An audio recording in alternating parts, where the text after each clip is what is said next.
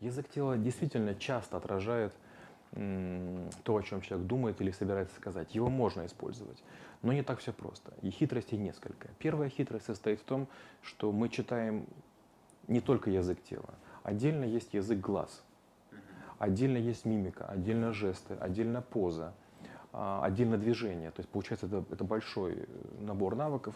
И в школе трэблшутеров я частенько говорю, что там из пяти вариантов мы можем любые три рассмотреть, и группа голосует, кому что важно.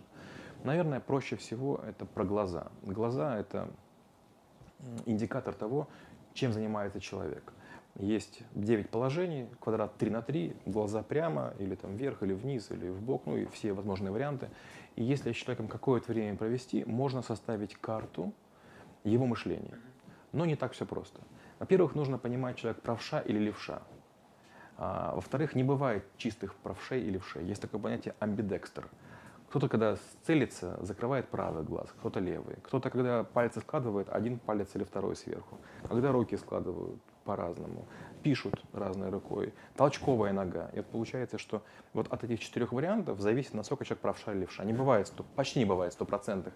Левшей и правшей, они совершенно в меньшинстве. Это так называемые ключи глазного доступа. Второе – это, безусловно, движение. С движениями тоже не так все просто. Э, чем человек чаще говорит – чем выше он в иерархии, тем сильнее он контролирует движение. Опять же, как можно определить, насколько человек является весомым в обществе или невесомым? Чем чаще человек касается носа, тем он меньше себя контролирует. Касание носа, лица, ушей – это говорит о том, что человек не привык быть в фокусе чужого зрения, а, наблюдения видеокамер, фотоаппаратов и так далее. И вот если человек, даже будучи начальником или будучи хорошо один, начинается при вас носу ковыряться, это не столько неуважение, это скорее то, что человек завышает свой уровень. Опять же, есть там люди, которые любят каким-то образом волосы теребить, особенно женщины. Опять же, многие считают, что если женщина теребит волосы, вы ей нравитесь. Это ничего не значит. Может, таким образом успокаивается. Поэтому одна из хитростей языка тела – это не пытаться быть Шерлоком Холмсом с первой секунды а разработать некую тактику и потестировать на человеке в ходе разговора некоторые правдивые реакции, некоторые ложные, фальшивые, и потом работать на рассогласовании. Например, я говорю о том, что у меня есть взрослая дочь, а сам показываю низкое движение. Или есть э, три важнейших принципа, имеющие громадное значит, значение в нашей жизни. Это рассогласование. Человек, который много раз говорил одну и ту же ложь, он разногласия не допустит. Поэтому, скажем, продавцов читать тяжело они как будто бы имеют несколько костюмов. Я влез в костюм продавца, и я безбожно вру. А еще есть другой вариант. Я вру, но я об этом не знаю. Например, я девушка, которая продает какие-нибудь там машины не очень высокого уровня. Я сама машины не вожу, я не являюсь водителем. Я в ней сидела в салоне, ну, допустим, там а, один из лучших вариантов. Но когда я продаю базовую модель, я на тормоз сама не нажимала, я там дверь не закрывала, дворником не пользовалась. Поэтому я вру искренне на основе лжи, которую мне дали. Поэтому не так все просто. Жесты, они все-таки влияют на какое-то состояние человека, там, принятие решения, готовности? Там, конечно, конечно, есть нюансы. А, осознаем мы это или нет, но есть разные варианты. Вариант первый, если я откинусь и буду сидеть, будет создаваться некое впечатление, что я немного надменный, немного наглый и вальяжный. Если даже я по, по какой-то причине выше вас, там, по иерархии, по рангу, но сажусь вперед и облокачиваюсь сильно на локте, скорее всего, я переживаю, волнуюсь. Если, например, я подпираю каким-то образом там, подбородок и начинаю его мять, скорее всего, я думаю. Если я как-то там начинаю у висков и головой крутить, скорее всего, мне скучно.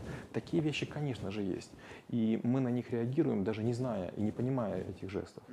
Например, если я попытаюсь к вам сесть более прямо, то рано или поздно вы ко мне тоже развернетесь.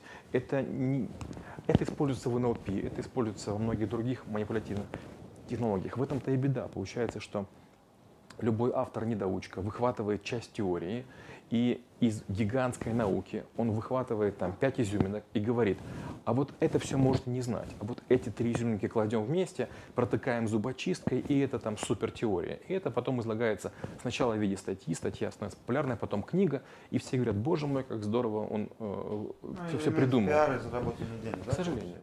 Нужно сначала, во-первых, понять, там, да, для чего это надо, надо ли это вообще чтобы не тратить на это время, потому что учить английский, если ты поедешь через 20 лет в Англию, зачем он нужен, в принципе. Вот, если цель определена, это нужно, не нужно погружаться прям в язык тела, нужно понять, какой комплекс еще навыков пригодится. То есть, да? Верно. И вот опять же, когда я рассказываю про язык тела, я рассказываю много фишек.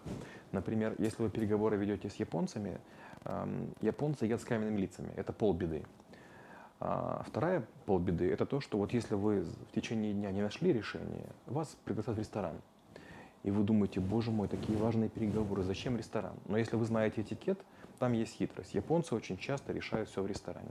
Вы уходите в ресторан, а на утро японцы с каменными лицами разыгрывают ситуацию, хотя решение уже есть. И вот тут очень важно им подыграть, потому что вы их обидите. И получается, иногда язык тела – это демонстрировать те жесты, которые от вас ждут, а не только читать.